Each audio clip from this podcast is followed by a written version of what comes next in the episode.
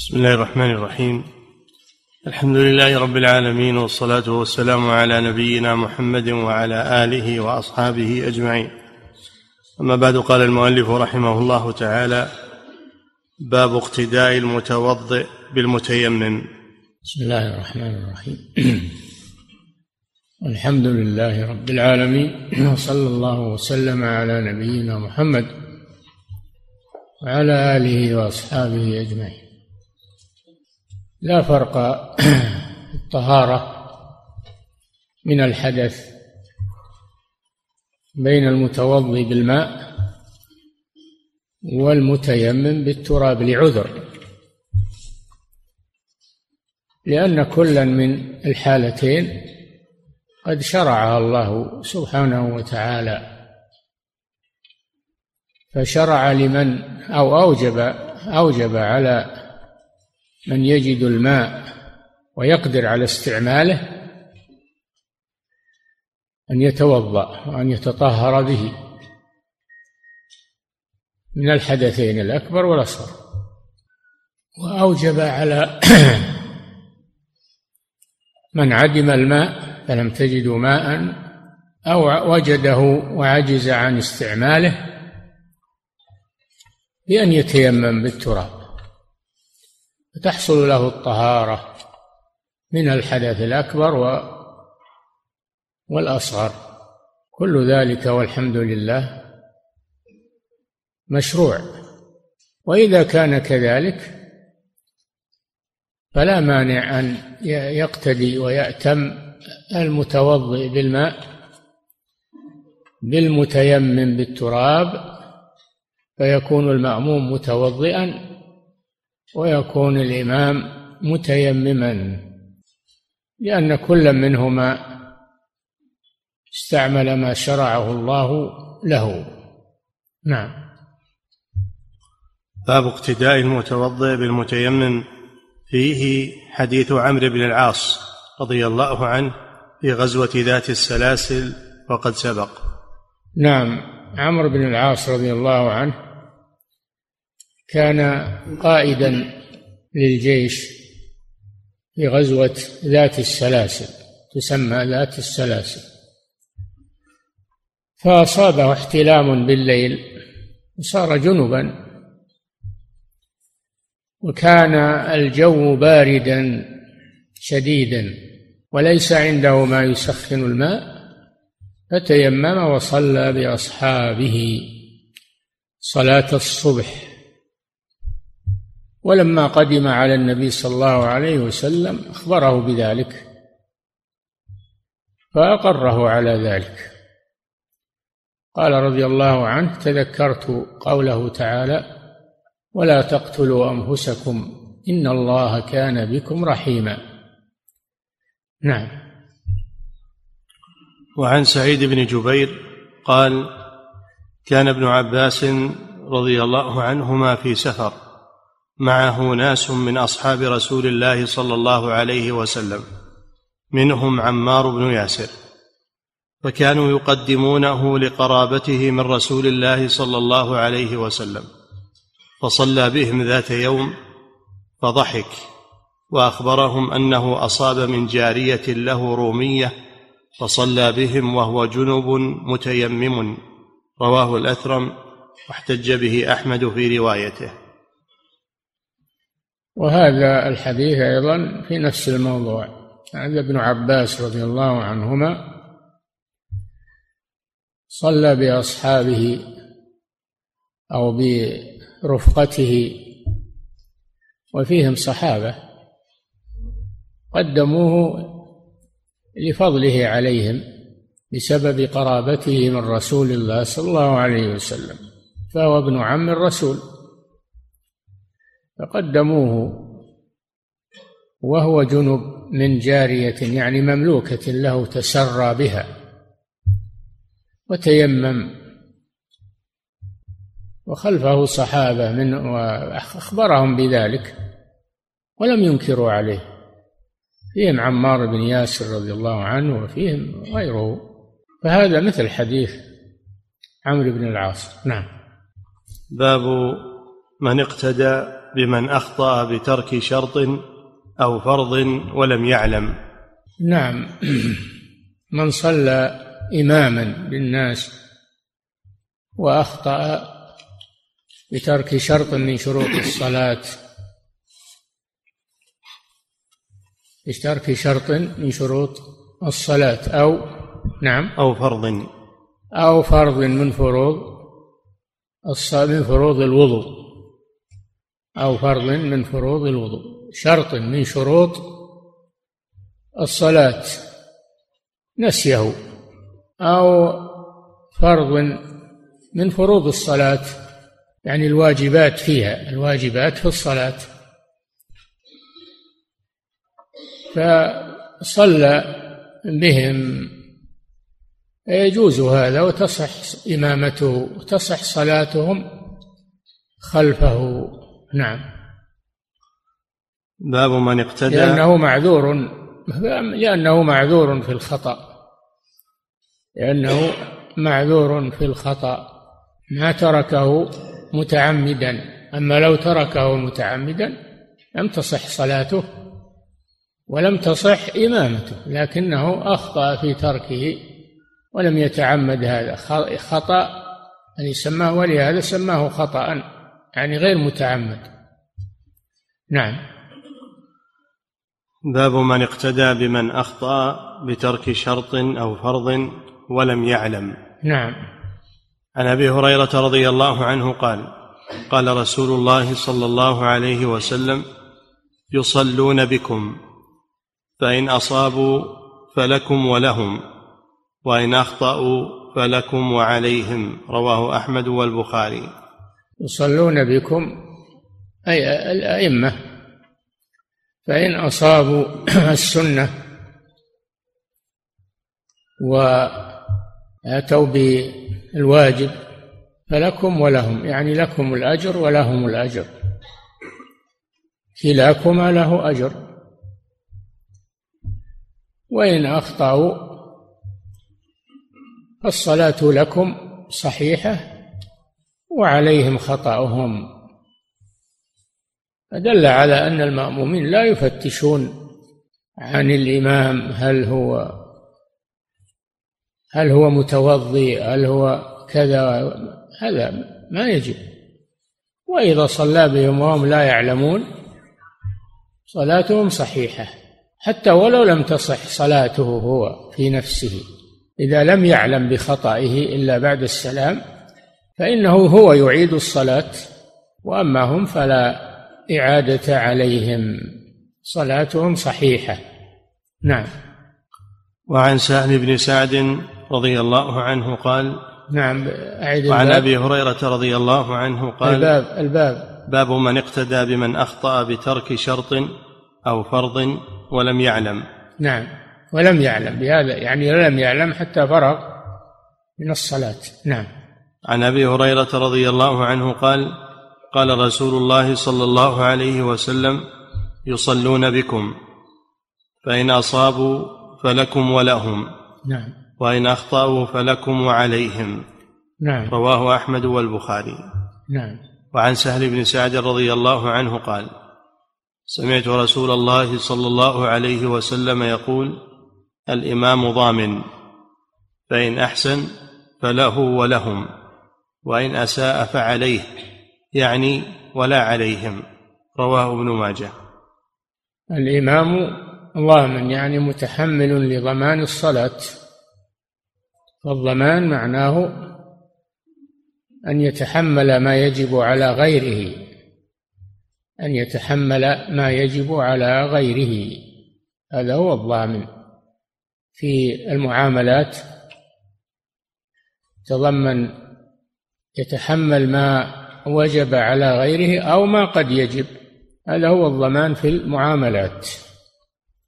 وكذلك الضمان في الصلاة. فالإمام ضامن للصلاة؟ ضامن للصلاة. يتحمل ما يحصل فيها. وأما المأمومون فليس عليهم مسؤولية في ذلك. نعم. الإمام ضامن فإن أحسن فله ولهم إن أحسن وأدى الصلاة على المطلوب كان الأجر له ولهم. وإن أخطأ الصلاة فالمأمومون لهم الأجر والإمام ليس له أجر في ذلك. نعم. وإن أساء فعليه يعني ولا عليهم. نعم. رواه ابن ماجه. وقد صح عن عمر رضي الله عنه أنه هذا من حي... هذا من أدلة الأحاديث. ما كان من فعل الصحابة أيضا. نعم.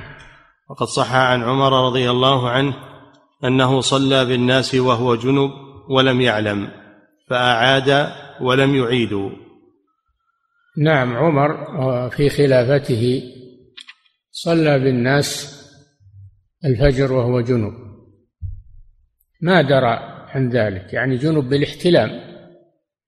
جنب بالاحتلام ما درى عن ذلك. فلما أصبح ونظر في لباسه وإذا فيه أثر احتلام إذا فيه أثر احتلام من الليل. فاغتسل هو وأعاد الصلاة ولم يأمر الصحابة.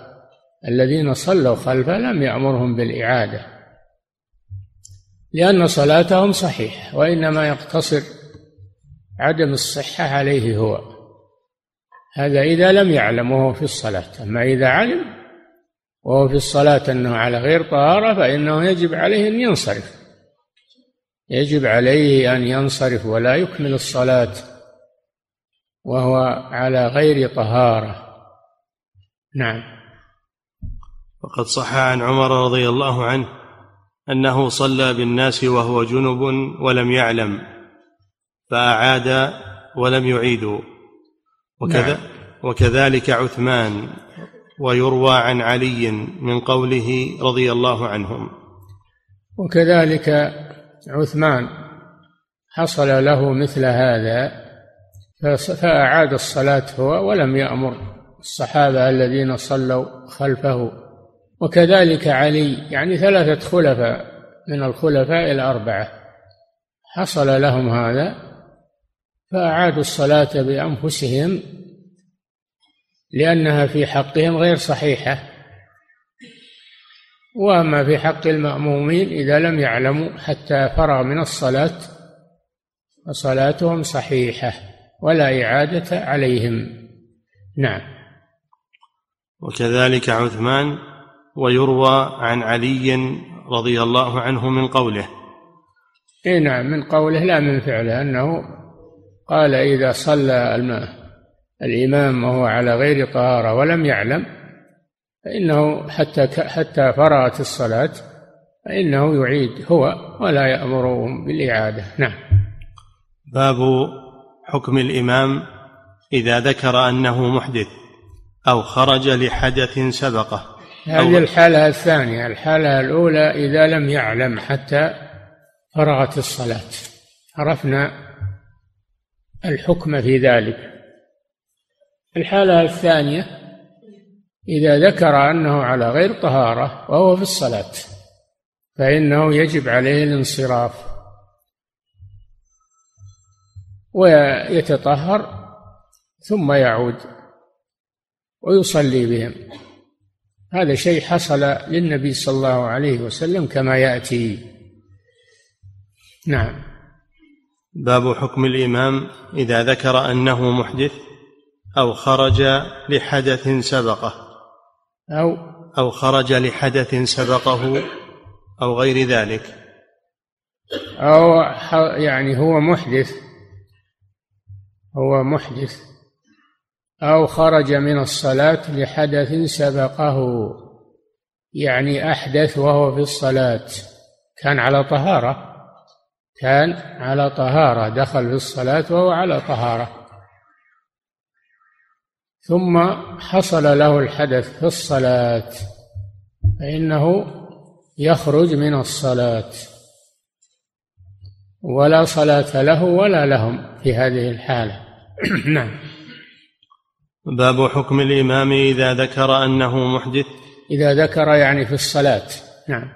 إذا ذكر أنه محدث أو أنه دخل فيها على غير طهارة. ذكر هذا حدث سابق.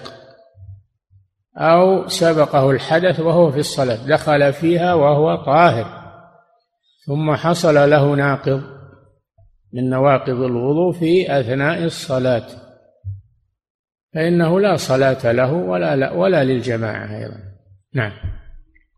إذا ذكر أنه محدث أو خرج لحدث سبقه أو غير ذلك.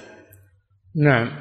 عن أبي بكرة رضي الله عنه أن النبي صلى الله عليه وسلم استفتح الصلاة فكبر ثم أومأ إليهم أم مكانكم ثم دخل فخرج ورأسه يقطر. فصلى بهم. فلما قضى الصلاة قال إنما أنا بشر وإني كنت جنبا. رواه أحمد وأبو داود. قال نعم, نعم. قال ورواه أيوب وابن عون وهشام عن محمد عن النبي صلى الله عليه وسلم قال فكبر ثم أومأ إلى القوم أن اجلسوا وذهب فاغتسل. نعم هذا رسول الله صلى الله عليه وسلم. حصل له هذا أنه أنه دخل في الصلاة وهو على غير طهارة ناسيا. أو دخل فيها وهو على طهارة ثم سبقه الحدث. فإنه لا يستمر في الصلاة ولا يجوز له ذلك. لا يجوز له ذلك. النبي صلى الله عليه وسلم نسي. أنه عليه جنابة وكبر يصلي بأصحابه ثم ذكر فأشار إليهم قال مكانكم أو أشار إليهم أن يجلسوا ثم خرج عليه الصلاة والسلام إلى بيته فاغتسل ثم جاء وأخبرهم عن القصة وقال إنما أنا بشر وعليه الصلاة والسلام بشر لا يعلم الغيب. وليس ملكا من الملائكة إنما هو بشر من بني آدم. وبنو آدم ينسون. النبي صلى الله عليه وسلم نسي. هذا دليل على أنه بشر يجري عليه ما يجري على البشر. في هذا رد على الذين يغلون في حق النبي صلى الله عليه وسلم ويرفعونه فوق مرتبة البشرية. هذا فيه رد عليهم. وفيه أن الإمام إذا دخل في الصلاة وهو على غير طهارة ناسيا فإنه لا يستمر لا يجوز له أن يستمر بل يخرج إما أن يخلف من يصلي بهم يستخلف من يصلي بهم ويبدأ الصلاة من أولها وإما أن ينتظروا حتى حتى يتطهر ويأتي ويصلي بهم. المهم أنه لا يستمر في الصلاة وهو على غير طهارة. يعلم هذا. نعم. عن أبي بكرة رضي الله عنه أن النبي صلى الله عليه وسلم استفتح الصلاة فكبر. أبو بكرة هو نفيع ابن الحارث رضي الله عنه. كان من مماليك الطائف. كان من مماليك الطائف مملوك. فلما حاصر النبي صلى الله عليه وسلم الطائف خرج أبو بكرة تسور السور وخرج إلى الرسول صلى الله عليه وسلم وتدلى ببكرة. ولذلك سمي أبا بكرة. والبكرة هي الآلة التي التي يستقى بها الماء من البئر أو تستعمل في رفع الأشياء. اللي يسموها العوام المحالة. فهو دل نفسه ببكرة من السور رضي الله عنه. وجاء مسلما. جاء مسلما. وبايع الرسول صلى الله عليه وسلم. فسمي أبا بكرة. رضي الله عنه. روى هذا الحديث أن النبي صلى الله عليه وسلم دخل في الصلاة كبر تكبيرة الإحرام ثم ذكر أنه على غير طهارة فانصرف وأمرهم أن ينتظروا. فاغتسل وعاد يقطر رأسه من الماء وصلى بهم. نعم. وعن عمرو عن أبي بكر. وعن أبي بكرة رضي الله عنه أن النبي صلى الله عليه وسلم استفتح الصلاة فكبر. نعم. ثم أومأ إليهم أم مكانكم؟ ثم نعم. يعني يلزموا مكانكم. مكانكم منصوب على أنه منصوب بفعل بفعل مقدر. مكانكم أي يلزموا مكانكم. نعم. ثم دخل فخرج ورأسه يقطر فصلى بهم. فلما قضى الصلاة قال إنما أنا بشر وإني كنت جنبا.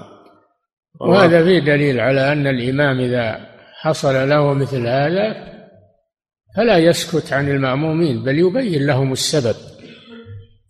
يبين لهم السبب. الذي من أجله انصرف عن الصلاة ولم يكملها. نعم. قال ورواه أيوب وابن عون وهشام عن محمد عن النبي صلى الله عليه وسلم قال فكبر ثم ثم أومأ إلى القوم أن اجلسوا وذهب فاغتسل. مثل الذي قبله يؤيد ما قبله. نعم. وعن عمرو بن ميمون. نعم. وعن عمرو بن ميمون قال إني لقائم ما بيني وبين عمر غداة أصيب إلا عبد الله بن عباس. فما هو فما هو إلا أن كبر. فسمعته يقول قتلني أو أكلني الكلب حين طعنه. وتناول عمر عبد الرحمن بن عوف فقدمه. فصلى بهم صلاة خفيفة مختصر من البخاري. هذه قصة مقتل عمر رضي الله عنه. كان يصلي بأصحابه صلاة الفجر وكان هناك رجل مجوسي يقال له أبو لؤلؤة وكان مولى للمغيرة بن شعبة. هذا الحاقد الخبيث اعتبر غفلة عمر في الصلاة وغفلة الصحابة. مشغول في الصلاة.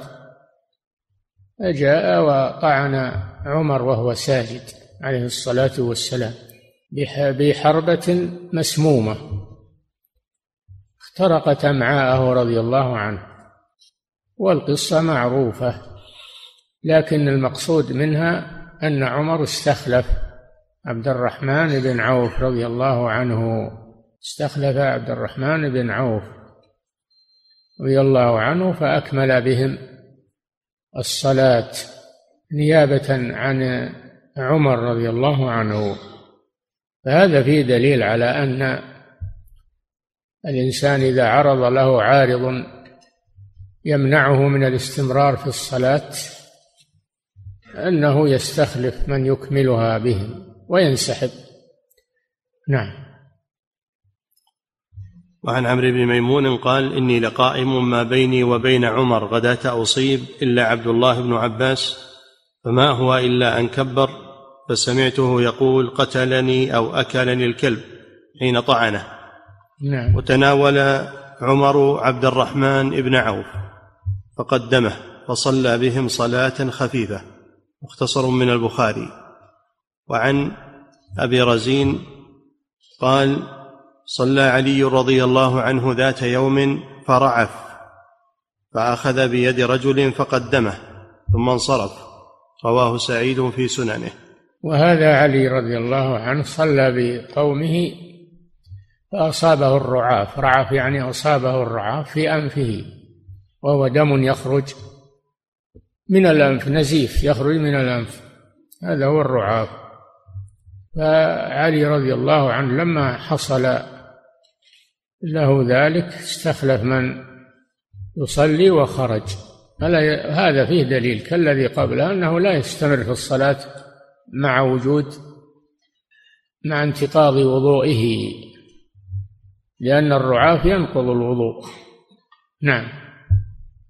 وعن نعم. وعن أبي رزين قال صلى علي رضي الله عنه ذات يوم فرعف فأخذ بيد رجل فقدمه نعم. ثم انصرف.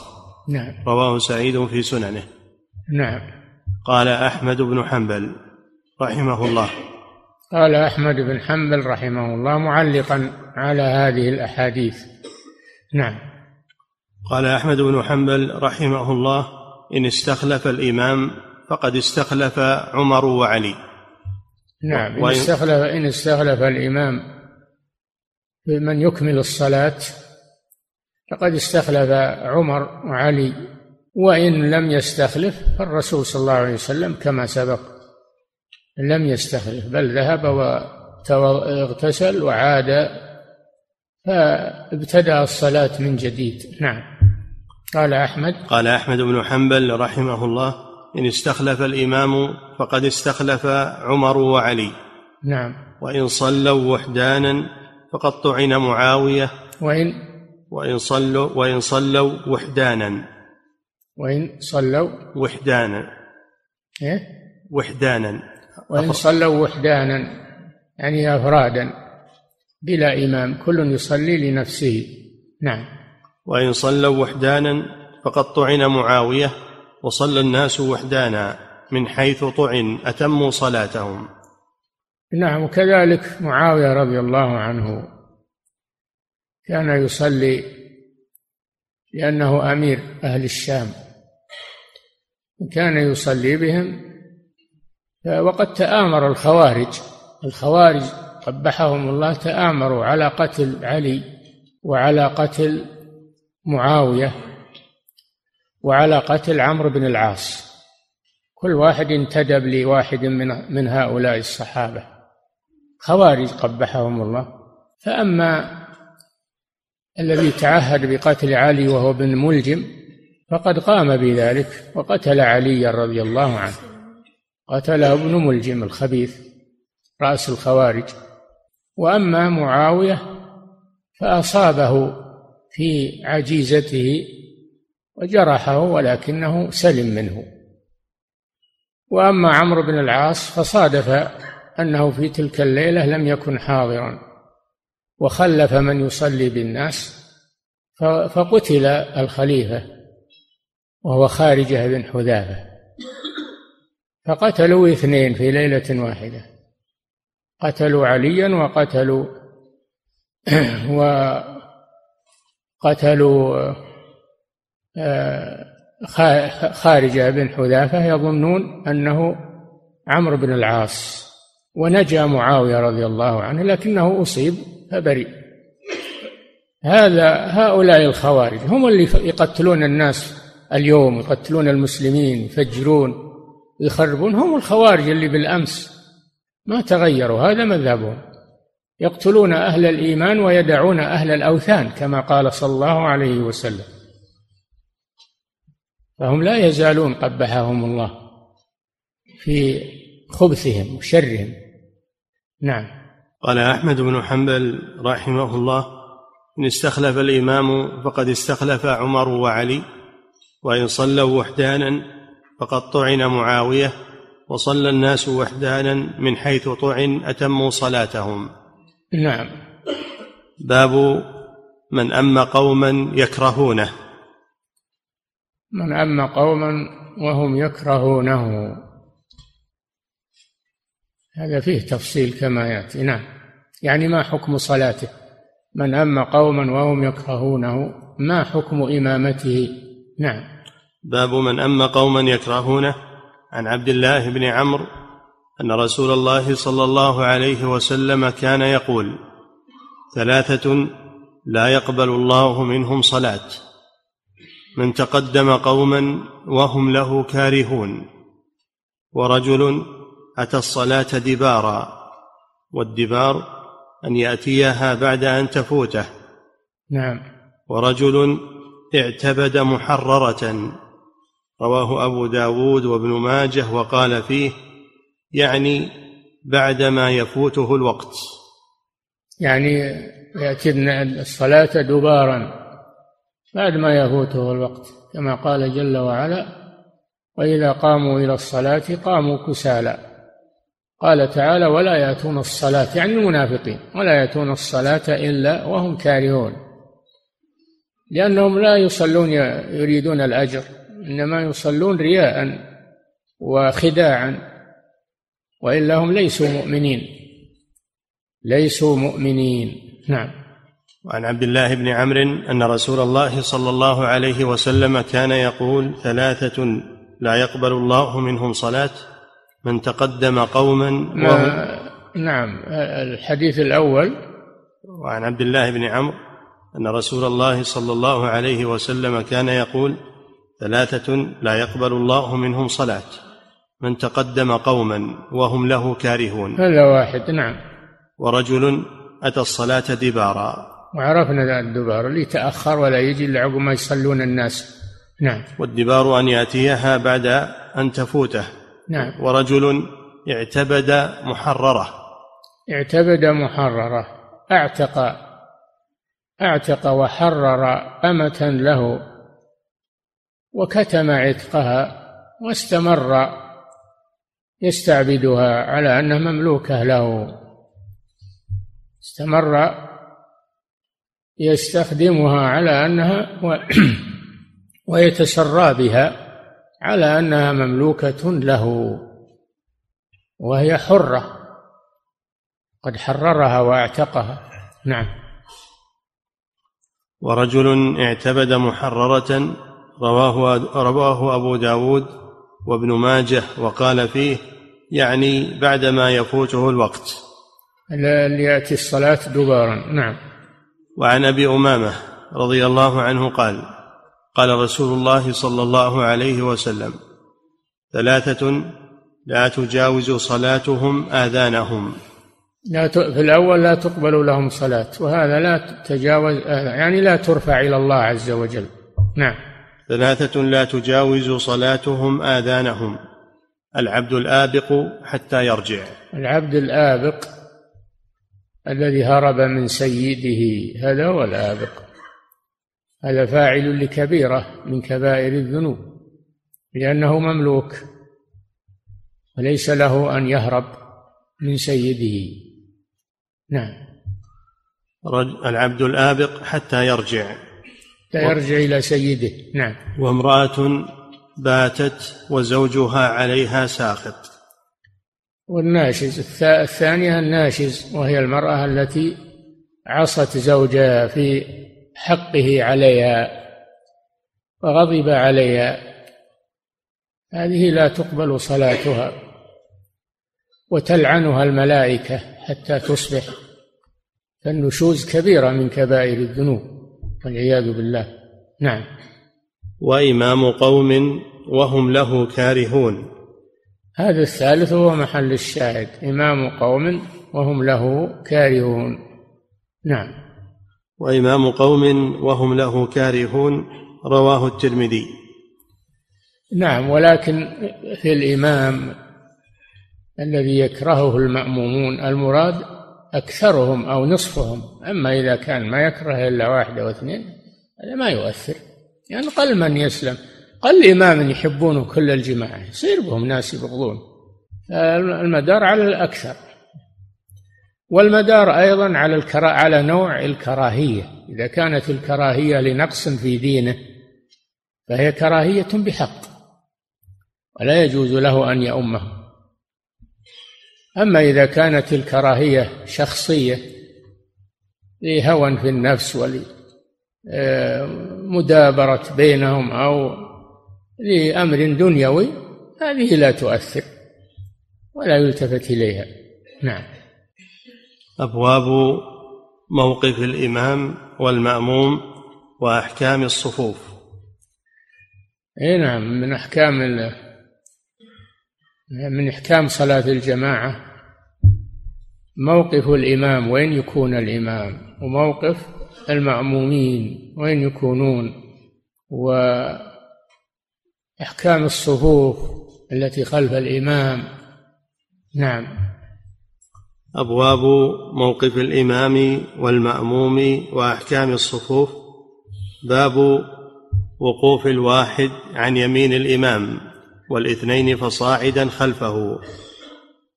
نعم الواحد إذا كان المأموم واحدا فإنه يكون عن يمين الإمام ولا يكون خلفه. لأن آه، عن يمين الإمام لأن ابن عباس رضي الله عنه صغير قام عن يسار النبي صلى الله عليه وسلم في صلاة الليل. فأداره صلى الله عليه وسلم وجعله عن يمينه. فموقف المأموم الواحد يكون عن يمين الإمام ولا يكون وراءه أو يكون عن يساره. نعم. والاثنين فصاعدا خلفه. أما الإثنان فصاعدا يعني أكثر فإنهم يكونون خلف الإمام. نعم. عن جابر بن عبد الله رضي الله عنه قال قام النبي صلى الله عليه وسلم يصلي المغرب فجئت فقمت عن يساره. عن؟ وعن جابر بن عبد الله رضي الله عنه قال قام النبي صلى الله عليه وسلم يصلي المغرب. فجئت فقمت عن يساره فنهاني فجعلني عن يمينه. نعم. ثم جاء صاحب لي فصفنا خلفه فصلى بنا في ثوب واحد مخالفا بين طرفيه رواه أحمد. وفي رواية قام رسول الله صلى الله عليه وسلم ليصلي فجئت فقمت عن يساره. فأخذ بيدي فأدارني حتى أقامني عن يمينه ثم جاء جبار بن صخر فقام عن يسار رسول الله صلى الله عليه وسلم فأخذ بأيدينا جميعا فدفعنا حتى أقامنا خلفه رواه مسلم وأبو داود. نعم الحديث واضح هذا أن المأموم إذا كان واحدا يكون عن يمين الإمام ولا يقوم عن يسار الإمام.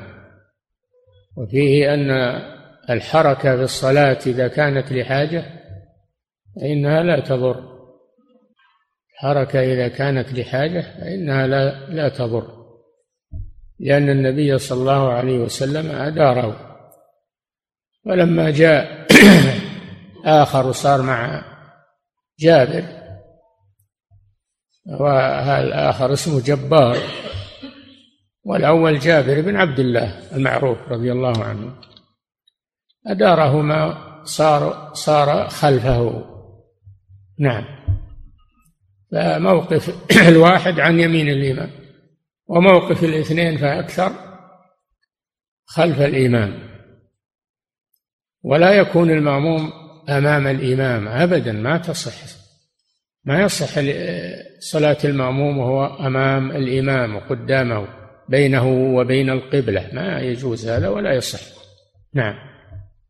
وعن سمرة ابن جندب رضي الله عنه قال أمرنا رسول الله صلى الله عليه وسلم. أعد حديث جابر.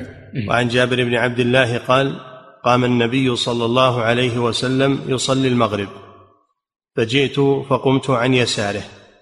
فنهاني فجعلني عن يمينه.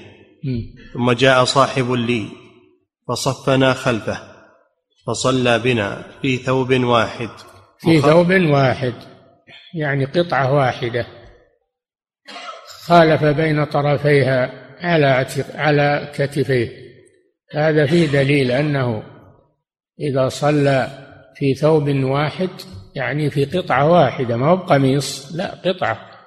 غير مخيطة صلى بها فإنه آه، وهي وهي واسعة. إذا كانت واسعة فإنه يجعلها على عاتقيه ويخالف بين طرفيها لتثبت. أما إن كانت صغيرة القطعة صغيرة فإنه يتزر بها.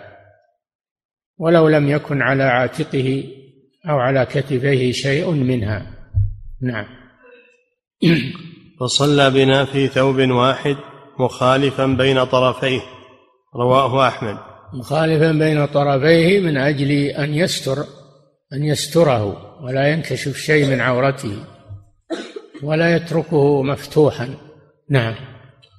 وفي رواية قام رسول الله صلى الله عليه وسلم ليصلي. فجئت فقمت عن يساره. فأخذ بيدي فأدارني حتى أقامني عن يمينه. هذا جابر. نعم. ثم جاء جبار بن صخر فقام عن يسار رسول الله صلى الله عليه وسلم فأخذ بأيدينا جميعا فدفعنا حتى أقامنا خلفه. رواه مسلم وأبو داود. هذه قصة جابر وجبار. لما صليا مع الرسول صلى الله عليه وسلم جعلهما خلفه. هذا دليل على أن الاثنين فأكثر يكونون خلف الإمام. نعم. وعن سمرة ابن جندب رضي الله عنه قال أمرنا رسول الله صلى الله عليه وسلم إذا كنا ثلاثة أن يتقدم أحدنا. رواه الترمذي. أمر النبي صلى الله عليه وسلم هؤلاء الثلاثة إذا كنا ثلاثة يعني إذا أرادوا أن يصلوا وهم ثلاثة أن يتقدم واحد منهم يصلي بهم ويكون الاثنان خلفه مثل الذي قبله. نعم. وعن ابن عباس رضي الله عنهما قال صليت إلى جنب النبي صلى الله عليه وسلم وعائشة خلفنا تصلي معنا وأنا إلى جنب النبي صلى الله عليه وسلم أصلي معه رواه أحمد والنسائي. هذا كما سبق أن الواحد يكون عن يمين الإمام وأن المرأة لا تصاف الرجل تكون خلف الصف. المرأة تكون خلف الصف ولا تصاف الرجال ولا تصف في صف الرجال.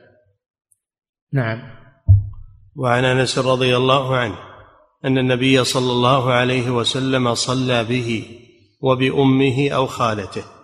قال فأقامني عن يمينه وأقام المرأة خلفنا رواه أحمد ومسلم وأبو داود. نعم هذا كالذي سبق. نعم. وعن الأسود ابن يزيد قال دخلت أنا وعمي علقمة على ابن مسعود بالهاجرة. قال فأقام الظهر ليصلي فقمنا خلفه فأخذ بيدي ويد عمي ثم جعل أحدنا عن يمينه والآخر عن يساره فصفنا صفا واحدا. قال ثم قال هكذا كان رسول الله صلى الله عليه وسلم يصنع إذا كانوا ثلاثة.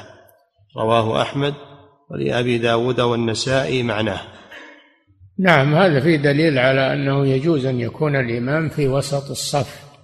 ويكون المأمومون عن يمينه وعن شماله كما فعل ابن مسعود رضي الله عنه فقد صلى بين علقمة والأسود آه، بين علقمة والأسود فجعل واحدا عن يمينه وواحد عن يساره وأخبر أن النبي صلى الله عليه وسلم كان يفعل ذلك.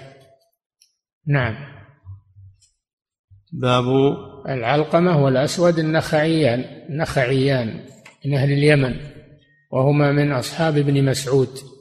وهذا في العراق لأن عمر رضي الله عنه أرسل ابن مسعود رضي الله عنه إلى أهل الكوفة مفتيا وقاضيا وإماما نعم ومعلما. نعم.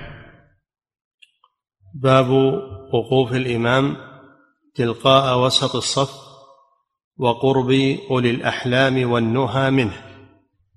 نعم. هذا أيضا من آداب الصفوف.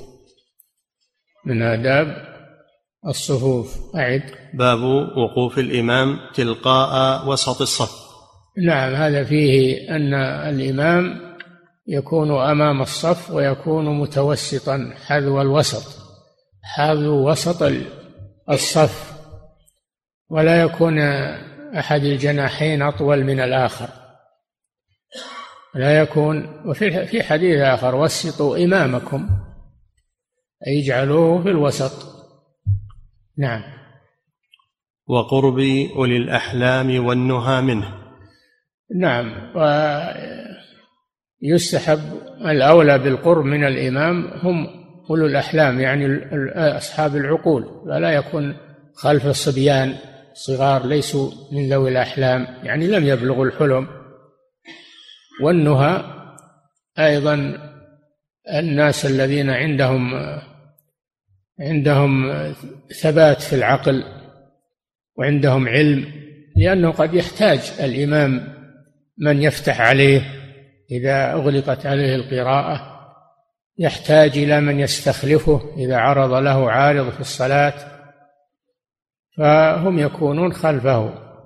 أولو الأحلام والنهى يكونون خلف الإمام. ويكون العوام والجهال آه، يعني غير آه، في غير وسط الصف خلف الإمام لأنه لو يعرض عارض ما ما أحسن كيف يتصرفون؟ لو أن الإمام انغلقت عليه القراءة ما يستطيعون يفتحون عليه. لو أنه يحتاج إلى من يستخلف ما يصلحون للاستخلاف. فيكونون في في جناحي الصف ولا يكونون في وسط الصف. وهذا فيه الحث على أن أهل العقول وأهل العلم يتقدمون يكونون في وسط الصف. ما هو معناه أنه يتأخر إلى جاء يوخر الناس يقول أنا أولى منكم؟ لا ما ما يوخرهم. اللي جاءوا قبلها حق لكن هذا يؤكد عليهم أن يتقدموا وأن يأخذوا مكانهم. نعم. باب وقوف الإمام تلقاء وسط الصف وقرب أولي الأحلام والنهى منه. عن أبي هريرة رضي الله عنه قال قال رسول الله صلى الله عليه وسلم وسطوا الإمام. وسطوا إمامكم يعني اجعلوه محاذيا لوسط الصف. نعم. وسطوا الإمام وسدوا الخلل. رواه سدوا الخلل هذا من آداب الصفوف أيضا أنها إذا كان فيها خلل أو فيها انفراج أنه يسد تسد الفرجة ولا تترك للشيطان بل يكون المصلون متراصين. ليس بينهم فرج. نعم. ينفذ منها الشيطان ويشوش عليهم في صلاتهم. نعم. وسط الإمام وسد الخلل رواه أبو داود. نعم. وعن أبي مسعود الأنصاري قال كان رسول هذا فيه أدبان من آداب صلاة الجماعة أن الإمام يكون في وسط محاذيا. محاذيا لوسط الصف وأن الصفوف وأن الصفوف تتراص ولا يكون فيها خلل فيما بينها. نعم. وعن أبي مسعود الأنصاري رضي الله عنه قال كان رسول الله صلى الله عليه وسلم يمسح مناكبنا في الصلاة ويقول استووا ولا تختلفوا فتختلف قلوبكم. ليلني منكم أولو الأحلام والنهى. ثم الذين يلونهم ثم الذين يلونهم. رواه أحمد ومسلم والنسائي وابن ماجه. وهذا فيه من آداب الصفوف أيضا أنهم يسوون الصف فلا يكون فيه متقدم ومتأخر بل يكون الصف متساويا. لأنه صلى الله عليه وسلم قال لا تختلفوا فتختلف قلوبكم لتسون صفوفكم أو لا يخالفن الله بين وجوهكم. فينبغي العناية بالصف التعديل وذلك بمحاذاة المناكب والأكعب. هذا هو المقياس الذي يعتدل به الصف أن تتحاذى المناكب والأكعب. فيكون الصف معتدلا بهذا الميزان.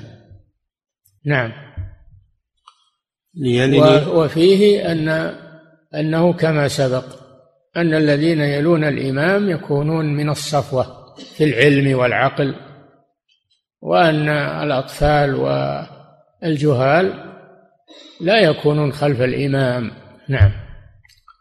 وعن أبي مسعود الانصاري وهذا كما ذكرنا يؤكد على أهل العلم وأهل الإحلام والنهى أن يبكروا ويأخذوا مصافهم.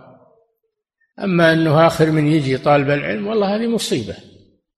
آخر من يأتي طالب العلم ويكون في طرف الصف أو أنه فاته بعض الصلاة هذه مصيبة. ما يصلح لطالب العلم أن يكون كذا. يكون قدوة بالتبكير والرغبة في الخير. نعم. وعن أبي مسعود الأنصاري رضي الله عنه قال كان رسول الله صلى الله عليه وسلم يمسح مناكبنا في الصلاة. ويقول يعني يحاذيها يعني يحاذيها. نعم. ويقول استووا ولا تختلفوا فتختلف. وفي هذا أيضا أن الإمام يتكلم ويقول للجماعة استووا اعتدلوا سووا صفوفكم سدوا الفرج. تكلم بهذا. نعم. ويقول استووا ولا تختلفوا فتختلف قلوبكم. نعم. ليلني منكم أولو الأحلام والنهى. هذا عرفناه نعم. ثم الذين يلونهم ثم الذين يلونهم. يعني بالترتيب يأتي بعدهم البالغون من المصلين ويأتي بعدهم الأطفال بعد البالغين. هذا أحسن الترتيب هذا. نعم. رواه أحمد ومسلم والنسائي وابن ماجه وعن ابن مسعود رضي الله عنه عن النبي صلى الله عليه وسلم قال ليلني منكم أولو الأحلام والنهى ثم الذين يلونهم ثم الذين يلونهم وإياكم وهيشات الأسواق. رواه أحمد ومسلم وأبو داود والترمذي. يعني ان يكون في المسجد صخب مثل ما هو في الأسواق. منها من ارتفاع الأصوات فالمسجد لا ترفع فيه الأصوات بل يكون عليهم السكينة والهدوء وليس هو مثل الأسواق اللي يحصل فيها ضجيج وارتفاع أصوات وغير ذلك. نعم. وعن أنس رضي الله عنه قال كان رسول الله صلى الله عليه وسلم يحب أن يليه يحب أن يليه المهاجرون والأنصار ليأخذوا عنه. رواه أحمد وابن ماجه. نعم يقدم الأفاضل. وأفضل الصحابة هم المهاجرون والأنصار رضي الله عنهم. أفضل الصحابة. المهاجرون الذين هاجروا من مكة والأنصار الذين هم أهل المدينة الذين تبوأوا الدار والإيمان من قبلهم يحبون من هاجر إليهم. هؤلاء هم الأنصار رضي الله عنهم. فكان يحب عليه الصلاة والسلام أن المهاجرين والأنصار هم الذين يلونه في الصلاة في الصف. وفيه فائدة أخرى لأجل أن يأخذوا عنه يتعلمون منه صلى الله عليه وسلم. نعم. وعن أنس رضي الله عنه قال كان رسول الله صلى الله عليه وسلم يحب أن يليه المهاجرون والأنصار ليأخذوا عنه. رواه أحمد وابن ماجه. ليأخذوا عنه يعني ليقتدوا به ويتعلموا منه كيفية الصلاة. بالفعل نعم. باب موقف الصبيان والنساء من الرجال. يكفي.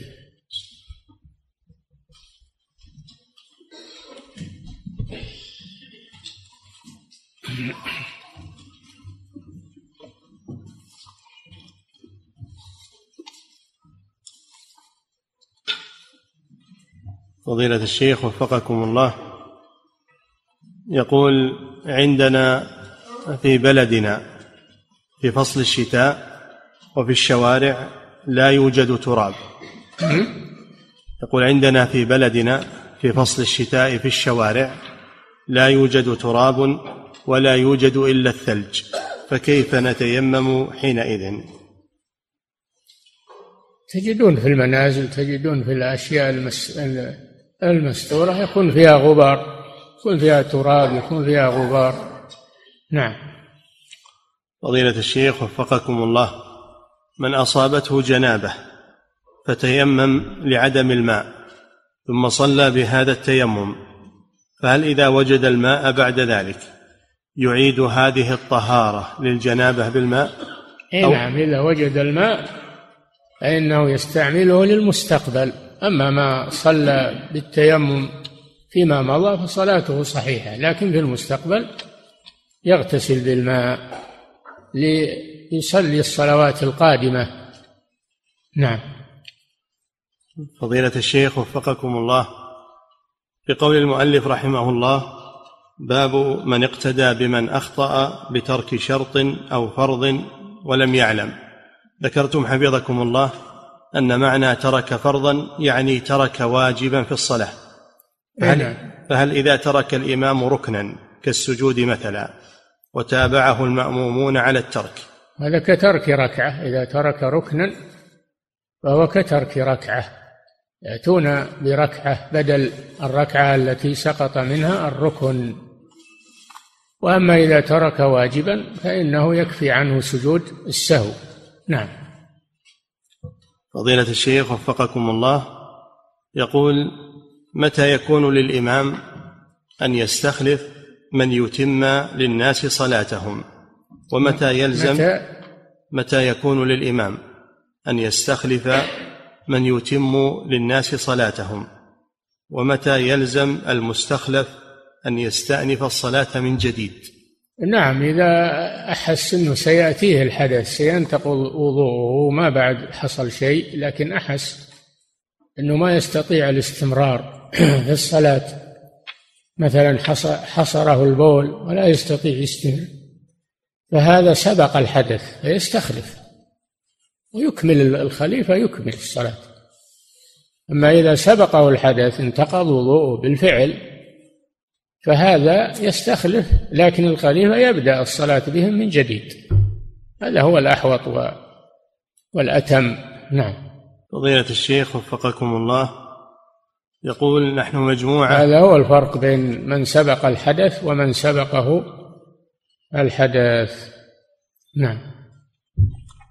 فضيلة الشيخ وفقكم الله. يقول نحن مجموعة من الشباب وقد أكلنا لحم جزور.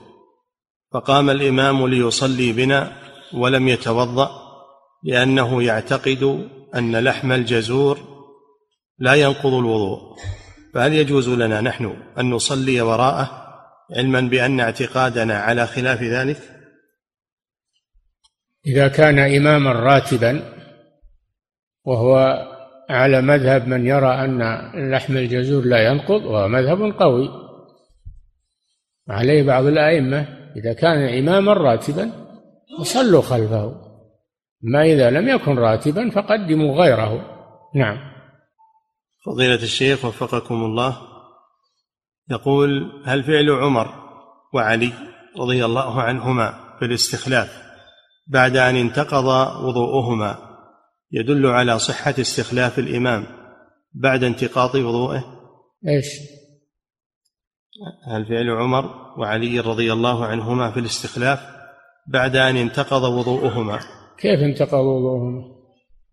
ما انتقض وضوء عمر رضي الله عنه. وكون الدم يخرج منه هذا ليس محل إجماع أن الدم أنه خروج الدم ينقض الوضوء. ما ما في إجماع على هذا. في من يرى أنه لا أن خروج الدم لا لا ينقض الوضوء. فيحمل عليه والله أعلم فعل عمر. نعم.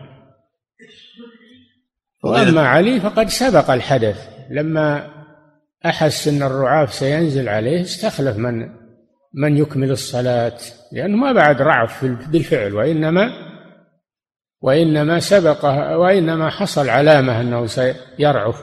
نعم. فضيلة الشيخ وفقكم الله. يقول هل معنى الاستخلاف في الإمامة؟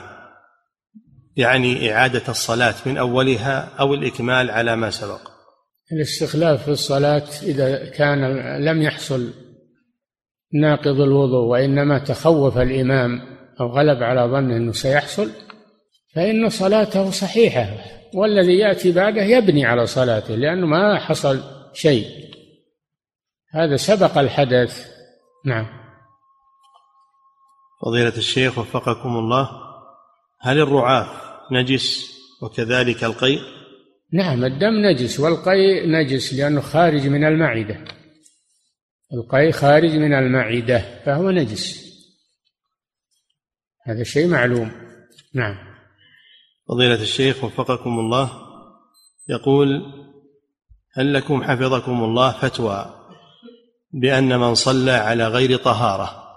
متعمدا عالما بالحدث أنه يعد كافرا؟ الكفر إذا تعمد وقال الطهارة ما هي بواجبة للصلاة إذا جحد وجوب الطهارة للصلاة هذا كافر بلا شك مرتد. أما إذا كان جاهلا فهذا يكون مخطئا وكلامه غير صحيح لكن لا يكفر لأنه جاهل. نعم. فضيلة الشيخ وفقكم الله.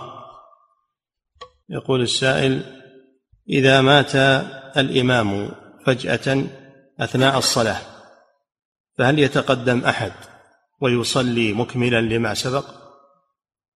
انقطعت الصلاة. هذا سبق الحدث. موت الإمام هذا سبق للحدث فلا ي... فاللي يجي بعده يستأنف الصلاة من جديد. نعم. فضيلة الشيخ وفقكم الله يقول في هذا العصر يوجد ما يسمى بالكفيل والمكفول. فهل إذا هرب المكفول من كفيله يعد كالعبد الآبق فلا تقبل له صلاة؟ لا لا. الكفالة هي التعهد بإحضار المطلوب إذا احتيج إليه. يقول أنا أكفل وأحضره ولا يتحمل ما عليه ما يتحمل ما عليه. لكن يتكفل حضوره فيجبر على إحضاره إذا أمكن إذا أنه مات ولا هرب ولا يقدر على إحضاره. تنتهي الكفالة ما له حيلة فيها. نعم. الكفالة غير الضمان الضمان يكون بالمال وأما الكفالة فهي بالبدن يعني يحضر المطلوب إذا احتيج إليه. نعم. فضيلة الشيخ وفقكم الله يقول في حالة أنني صليت جزءا من الصلاة ثم تذكرت أني محدث. فإذا انتظرني الناس حتى أتوضأ وعدت فهل أستأنف الصلاة؟ لا, لا ما تستأنف. باطلة صلاتك. أولا ما هو بصحيح تستأنف الصلاة من جديد. نعم. نعم. فضيلة الشيخ وفقكم الله إذا أما الرجل زوجته فهل يجعلها عن يمينه أو تكون خلفه. هذا مر بنا فيما سبق أنها تكون عن يمينه تكون عن يمينه هذا خاص بالزوجة زوجته. أما غيرها فتكون خلفه. نعم. فضيلة الشيخ وفقكم الله إذا كان المأموم عن يمين الإمام فهل يتأخر قليلا عنه؟ لا. يكونون في صف واحد. ما يتفاوت. نعم. فضيلة الشيخ وفقكم الله. يقول هل من هل من فاتته الصلاة وهو قد اعتاد على التأخر عن صلاة الجماعة لا تقبل له صلاة؟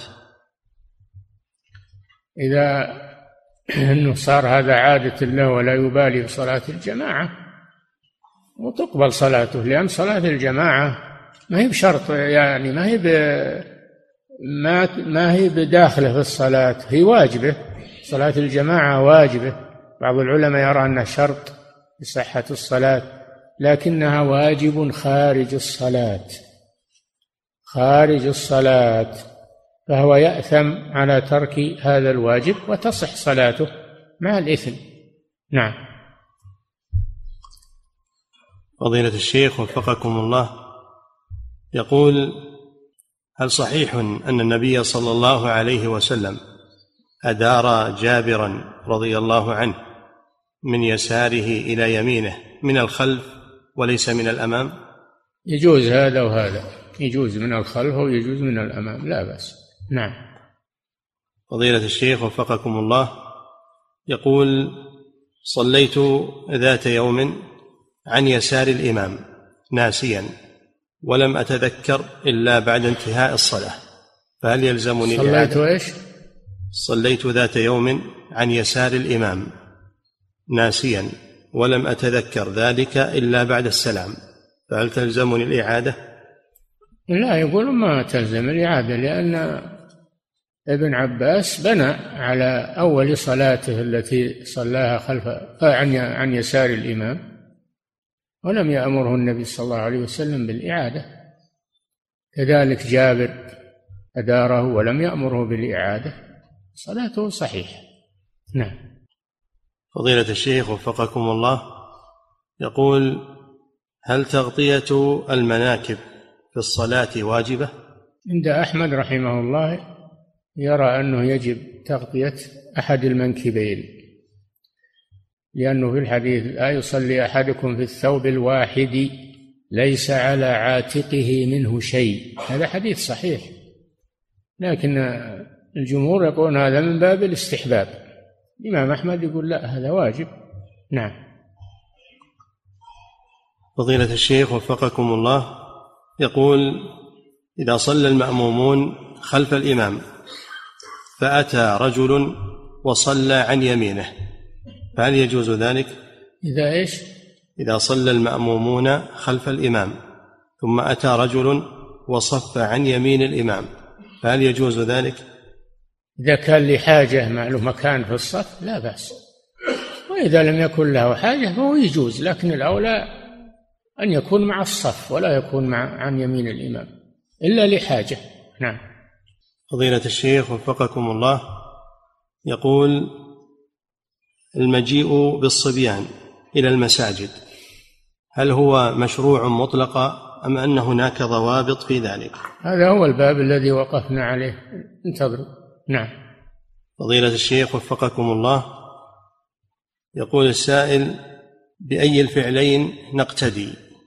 بفعل النبي صلى الله عليه وسلم مع جابر وجبار في صف أو بفعل عبد الله بن مسعود مع الأسود وعمه. مسعود نسب هذا إلى الرسول صلى الله عليه وسلم. دل على أنه يجوز هذا وهذا. يجوز أن يكون الإمام في وسط الصف وإن كان الأولى أن يكون أمام الصف. فابن مسعود بين الجواز أن هذا يجوز. نعم. فضيلة الشيخ وفقكم الله يقول ذكرتم حفظكم الله جملة من أحكام الاصطفاف وقلتم إن هذا من آداب الصفوف. هل معنى ذلك أنها ليست واجبة وإنما هي مستحبة. يا أخي الآداب بعضها واجب وبعضها مستحب. اجعل هذا من الواجب. نعم من الآداب الواجبة. ما معناه إذا قيل آداب إنه يصير كله مستحب؟ لا. نعم ما يلزم هذا. نعم. فضيلة الشيخ وفقكم الله يقول التسمية بجبار. ما حكمها؟ لا بأس. لكن ما يقال الجبار هذا اسم الله. لكن يقال جبار ما أو جابر ما خالف نعم. فضيلة الشيخ وفقكم الله يقول نحن في بلاد غير عربية. نعم. نحن في بلاد غير عربية. والناس لا يعرفون اللغة العربية فهل لنا أن نقول أن نقول لهم استو باللغة الأجنبية باللغة التي يعرفونها أو لا بد بهذه اللفظة العربية. لا إذا كانوا أغلبهم ما يعرفون العربية تقول لهم استووا بلغتك ولغتهم التي يفهمونها. ما في مانع. نعم. فضيلة الشيخ وفقكم الله يقول هذه اللفظة لا تختلفوا فتختلف قلوبكم. هل لكل إمام أن يقولها أم هي خاصة بالرسول صلى الله عليه وسلم؟ لا يقولها يقولها. كل كل إمام يقول هذه اللفظة لأنها زاجرة زاجرة لهم. نعم. فضيلة الشيخ وفقكم الله يقول هل صحيح أن يمين الصف أفضل من يساره؟ يأتي هذا يأتي. إن الله وملائكته يصلون على ميامن الصفوف. هذا يأتي إن شاء الله. نعم. فضيلة الشيخ وفقكم الله يقول بعض الإخوة يتحرج من الصلاة خلف بعض الناس الذين تنتشر في بلدانهم البدع والشركيات ويقولون نخشى أن يكون هؤلاء مثلهم. لا يا أخي أحسن الظن بإخوانك المسلمين. ما لم يتبين لك يثبت عندك شيء خلاف هذا. أما الأصل في المسلم فهو العدالة وحسن الظن به. نعم. فضيلة الشيخ وفقكم الله يقول عندنا مسجد في بلدنا ليس له إمام رسمي فمن جاء أما الناس وفي كل مرة يؤمهم شخص ويكون هناك مشاكل بسبب هذا الأمر. يقول ما نصيحتكم لنا في هذا المسجد؟ نصيحتنا تنصبون له إماما معين تختارون له إمام وينقطع النزاع إن شاء الله. نعم. فضيلة الشيخ وفقكم الله هذا سائل يقول نحن في بلاد الكفر وعندنا إمام مسجد يعتمد في معرفة أوقات الصلوات على المذهب الحنفي. وبناء على ذلك فإنه يصلي صلاة الجمعة في وقت العصر أو قبيل وقت العصر. فكيف نصنع؟ صلوا معه صلوا معه لا بأس. صلوا معه. ما دام إنه في الوقت ما خرج الوقت صلوا معه. نعم. فضيلة الشيخ وفقكم الله يقول كان علي جنابة فتوضأت وضوءا دون غسل. وصليت الجمعة فهل صلاتي صحيحة؟ لا. ما تصح صلاتك وعليك جنابة. والنسيان لا يسقط الاغتسال ما يسقط الواجب. النسيان يسقط الإثم ولا يسقط الواجب. نعم. لو تنسى صلاة الظهر تسقط عنك بالنسيان؟ لا ما تسقط. لكن يسقط الإثم بالنسيان نعم. فضيلة الشيخ وفقكم الله يقول في بعض النسخ بدل ليلني قوله ليليني بإثبات الياء. قد ورد في الحاشية قال وهو صحيح. ما وجه إثبات الياء مع أنه مجزوم بالأمر؟ ما هو بهذا أمر وين الأمر؟ نعم. ليليني نعم هذه لام الأمر صح. هذه لام الأمر تحذف الياء هذا هو المشهور. وقد يجوز في اللغة شيء آخر يجوز فيها عدم الجزم. الأمر واسع اللغة واسعة. نعم. فضيلة الشيخ وفقكم الله. هذه امرأة تسأل من غير هذه البلاد فتقول إن أبا زوجها رجل كافر فهل يكون من محارمها؟ نعم. إن أبا زوجها رجل كافر فهل يكون من محارمها؟ نعم يكون من محارمها. لو أسلم ما تحل له. ما تحل له لو أسلم. نعم. فضيلة الشيخ وفقكم الله وهذه امرأة تسأل فتقول إن عندها محل كوافير مشغل وتسأل عن تركيب الرموش المستعارة والأظافر المستعارة. نسأل الله العافية. هذا ما يجوز. هذا تزوير. ولا يجوز هذا. لا يجوز هذا العمل. ولا تعمل إلا ما يباح شرعا. أما المحرم ولو كانت النساء ترغبه تطلبه لا. ما تعمل لهن. نعم. فضيلة الشيخ وفقكم الله يقول هل يجوز لي أن أدعو بعد التشهد الأخير أن أدعو بغير العربية لأنني لا أتقنها؟ نعم. إذا لم تتقنها فبلغتك تدعو الله بلغتك. نعم. فضيلة الشيخ وفقكم الله. هذه امرأة تسأل فتقول ما حكم حضوري لزواج أخي؟ ويوجد في هذا الزواج تقول ضرب بالدف وأغاني ونساء لباسهن عاري ولا تقول ولا أستطيع تغيير المنكر. وكذلك يوجد تقول تشغيل أناشيد فيها مؤثرات. سؤال. لا تحضرها. لا تحضرها. إذا لم تقدر على إزالتها لا تحضرها. ولو كان الزواج لأخيها أو لي نعم. ثم طاعة لمخلوق في معصية الخالق. يعني تغضب الله. خشية أن تغضب أخاها